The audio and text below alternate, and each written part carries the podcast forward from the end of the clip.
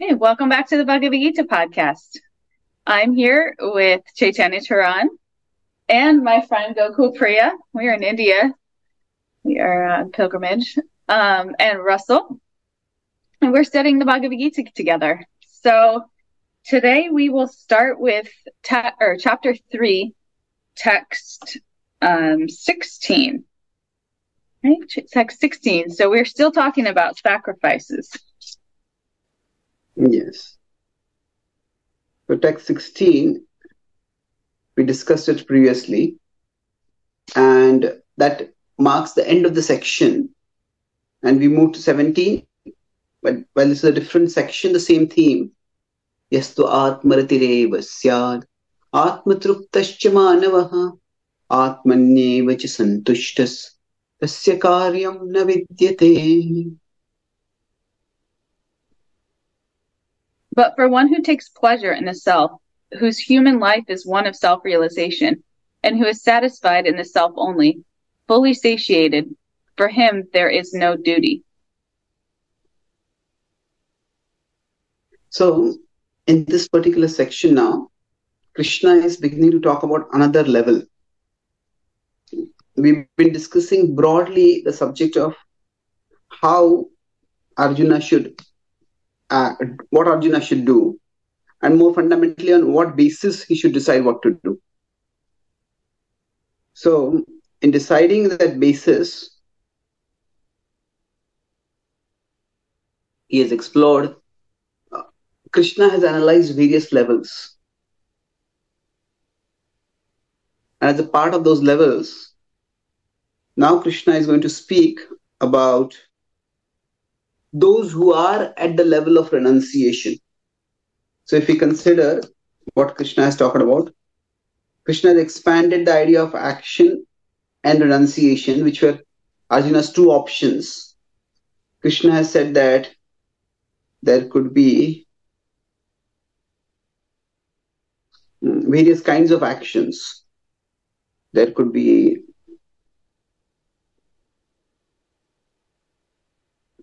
selfish action, there could be selfless action, and there could be immature or premature renunciation, and there could be mature renunciation. So now among these various things, what Krishna is focusing on is, as far as selfless action is concerned, that is Karma Yoga.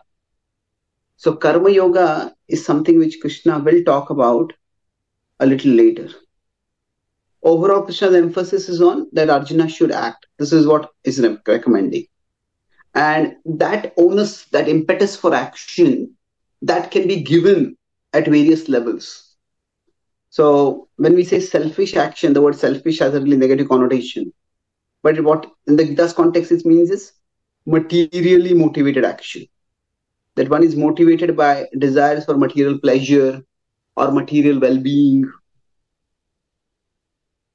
So now within those, there could be multiple levels. There could be material pleasure in the next world. That by doing one's duty, one propitiates the gods and one attains the heavens where one can enjoy. And it could also be material welfare in this world. So Krishna has earlier talked about 231 to 37 as material pleasure in the next world.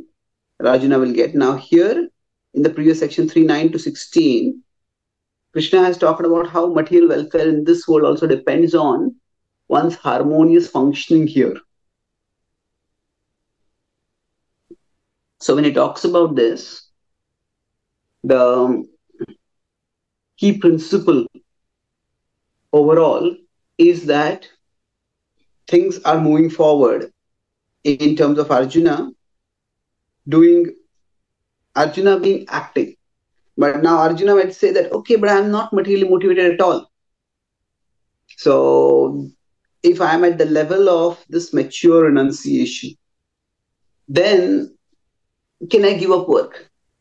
And Krishna will tell him, okay, if you are at that level, then anyway you won't get entangled in the world.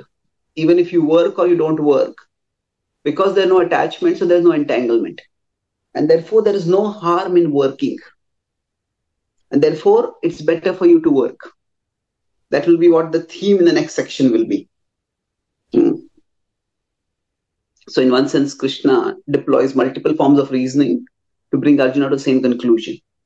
So specifically with respect to this particular transition that is happening, Krishna is basically considering, Arjuna, are you at this level? Then you should fight. Yeah, you might have remembered we discussed this earlier diagram of if some target is to be hit, that target could be hit straight from the front, and that indicates that archer is a good archer. But a really great archer could hit the same target from multiple sides. And if the target would be hit from multiple sides, that indicates that archer is really a great archer. So Krishna, these multiple directions are multiple levels. So the target is act or other fight. Krishna wants Arjuna to fight.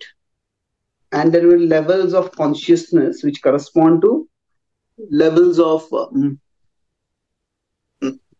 various levels at which Arjuna can function. So, if Arjuna cares for fame in this world, then Arjuna should fight. So, that we could say is the Karmakanda level. Fame in this world and heaven in the next. Arjuna should fight. But if Arjuna is concerned about order and welfare in the world, then also he should fight. Because if we consider from Arjuna's perspective, his not fighting would not change the course of events substantially. All that it would do if Arjuna did not fight the war is that his side would be weaker. It is unlikely that because he decided to stop fighting, everybody on his side would decide to stop fighting. Certainly Bhima would not agree to stop fighting just because Arjuna stopped. So the war would go on, and without Arjuna, the Pandavas would actually suffer more casualties. Arjuna was a winning component for them. And without Arjuna, they would suffer much more. So, even for maintaining order in the world, Arjuna needs to fight. But the Gita is not just focusing on those immediate circumstances in terms of, oh, Arjuna, if you don't fight this war, things will go wrong. Krishna is talking about how everybody faces difficult duties in their lives. That means if we are moving forward, then we all face barriers of some kind or the other. And if the barriers are formidable, and at that time the question comes up, why should I even continue? So at that time, the motivation, the purpose that is driving us, only if that is big enough, we really think what we are doing is worthwhile. It's our driving purpose. That's what will help us power through the barrier when we face it. So this section will be talking about how Arjuna has a responsibility. And as a part of that responsibility, he needs to function harmoniously. So when we talk about the idea of sacrifice, Krishna is specifically starting the idea of sacrifice from, say, the level of fire sacrifice, which Arjuna knows is sacred. And Krishna will expand the purview of sacrifice to include many other things. How sacrifice can be performed in multiple ways. Now that he will come to soon, but at this stage, he is talking about sacrifice as a means by which one participates in cosmic harmony, or maintains the harmony of the cosmos. That's the essential point of sacrifice. So now, if we consider sacrifices to be like taxes. Now, why one is paying taxes can be for various reasons. One could be paying taxes, like I discussed, just so that one does not get in trouble with the law. That could be because of fear. I don't want the law to prosecute me. Or even if they don't prosecute me, at least they should not persecute me. You're doing this, this is wrong.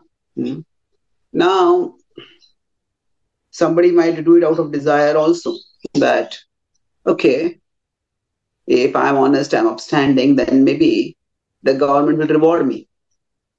Somebody might think of it as duty, that, okay, I'm in this country and I am a citizen, so I have to pay my taxes. Now, normally nobody pays taxes out of law. So there we could say the metaphor is not exactly applicable. But if you had a very inspiring leader for a country and people felt that this leader really wants the good of humanity, good of the country, and people may contribute, just like when there are these presidential campaigns in America then, or in general political parties, they raise funds. So people believe in the party or in the candidate or the cause. And they contribute. So they are contributing for a higher cause, but it's not because they feel threatened that they have to contribute. They feel inspired to contribute. So there's fear, desire, duty, and love. So now the key point over here is what's exactly going on. In the Bhagavad Gita, Krishna is telling Arjuna that your war that you're fighting, don't just see this in terms of your immediate perspective. There's something far bigger going on, and look at that perspective before you decide what you're going to do. Okay, so now Krishna is telling him that you need to do your part in maintaining the world order. So now the order could be at a level, at a cosmic level, or it could be also at a national or state level. By state, I mean the local administrative level. So Krishna will now move on to the maintaining the order at the cosmic or the from the cosmic level to even the state level. How Arjuna needs to do his duty so that the order could be maintained at the immediate level, which is also a concern of Arjuna. So when we approach the Bhagavad Gita from the bhakti perspective, and then we talk about, say, service. Service is generally at the level of love, and that's higher. Now, of course, you could say that somebody could be doing service because they are coerced into doing it. And you could, it is, at this level, if it's out of fear, generally it's called slavery. That means if I don't do this work, I'll be sure severely punished. So it could be that. It could be slavery. It could just be circumstantial necessity. So service itself does not necessarily have the consciousness of sacrifice within it. Somebody could be doing service. Somebody says, okay, I've served my country. What do you mean? Okay, I went and fought in so-and-so war for the country. Okay, you served your country, that's good. But if there had been no salary being provided, would you have served? Well, most likely not. Maybe in a case of national emergency, they might have, but otherwise they would not have. So, service is... it depends on in what context we are using the word service. Generally, if you use the word in bhakti context as devotional service, then generally it's out of, it's not done with any material reciprocation. So generally when it's service at this level, there is some material reward. When it's done out of love, there is no material reward expected. Now, Krishna might give some material reward. That's a different thing. It's up to him. If he wants to give, he can give. But that's not the focus. So in this way, when Krishna will introduce the concept of bhakti later, at that time his focus is going to be more on the principle of loving service. So that service would be at the level of love. But here Krishna is talking more in terms of the immediate worldview for Arjuna, and how within that immediate worldview also he needs to fight. Does this make sense? Yeah. Yeah. So you're saying that sacrifice is on that level of duty. So the intention, the way that the Bhagavad Gita is explaining it, is that the intention behind sacrifice is out of duty. And then you had said before that the intention behind Karmakanda is out of desire. So that's on that lower staircase. Yeah. Yeah. So their sacrifice is done more as a ritual without necessarily any awareness of how things work in the universe. So Krishna is now talking about those people who have no desire. So people who are spiritually evolved, and then they are materially desireless.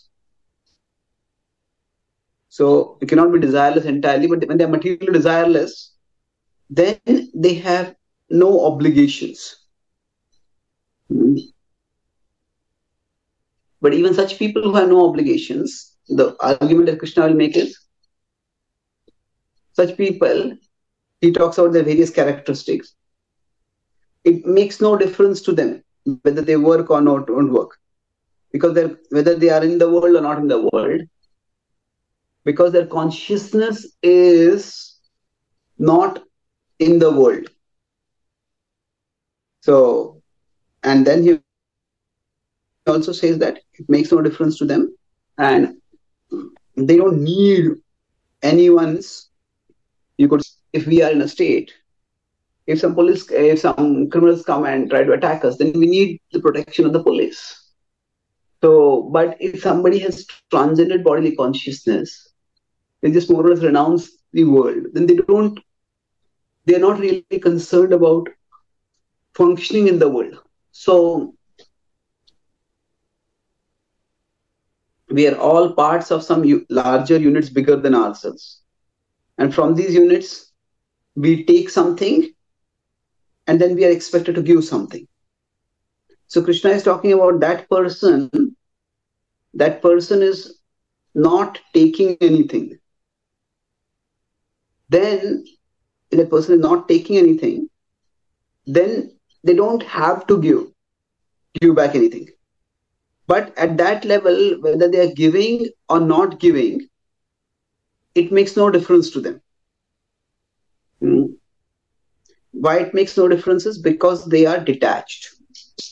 Because they can function equally well while interacting with people, and they can function equally well while they're alone and indifferent from society. And that's what Krishna will focus on. So he will turn that argument back to Arjuna and tell him that if you are at this level, then it doesn't really make any difference to you whether you work or not, but it makes a lot of difference to the world. And therefore, it is better that you act.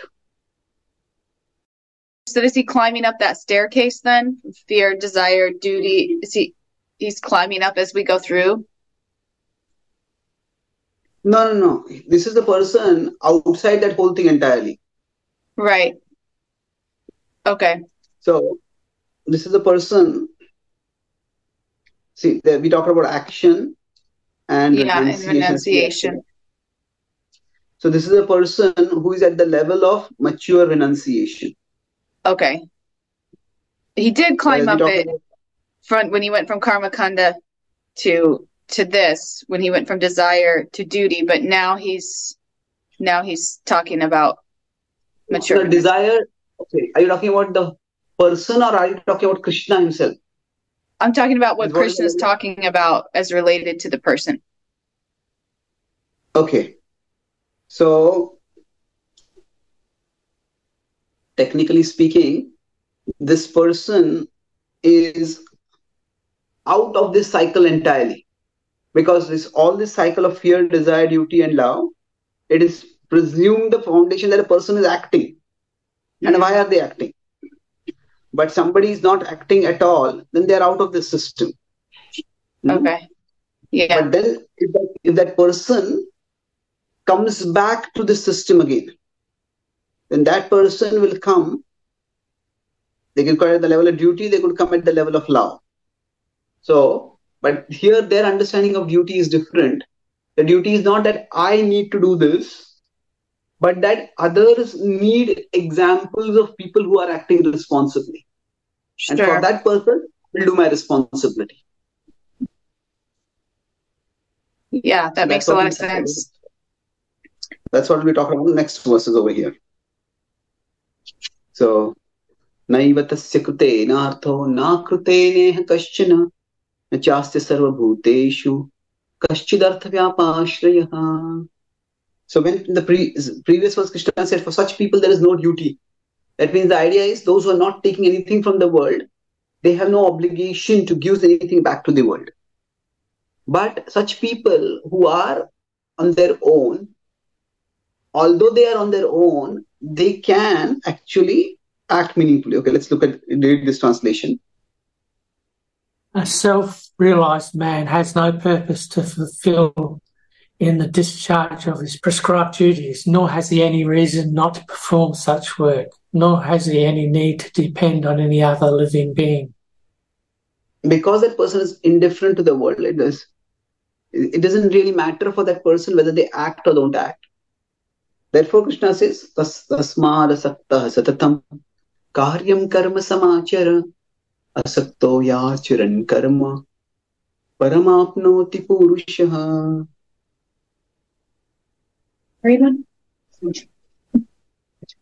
Therefore, without being attached to the fruits of activities, one should act as a matter of duty, for by working without attachment, one attains the Supreme.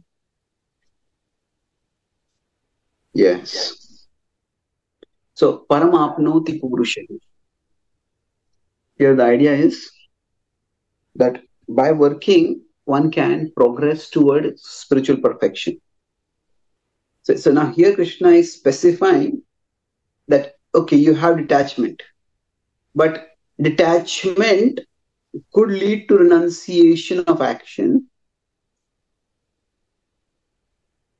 or it could be lead to renunciation in action. That means one acts in a renounced mood. And so Krishna is saying, if you are detached, then stay detached. Asakta satatam. Stay constantly detached. But act from that level for the purpose of the welfare of the world. So that welfare of the world, Krishna will talk about the second part. But first part he will say is, you will attain the supreme destination. And then the second he will talk about, you will set a good example for the world. That is the next point which he will talk about. So this is 319 right now. And 320 to 24. Krishna will talk about the second aspect. Karyam karma samāchara. So Arjuna, please act in this way. And by acting in this way, you will attain perfection. You will progress towards a higher destination.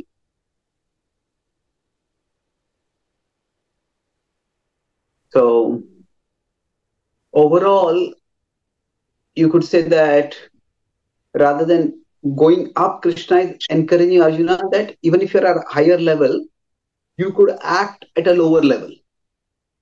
Even if you can in principle announce the world, better to not announce the world, better to act in the world and set an example. So, any reflections or questions at this point?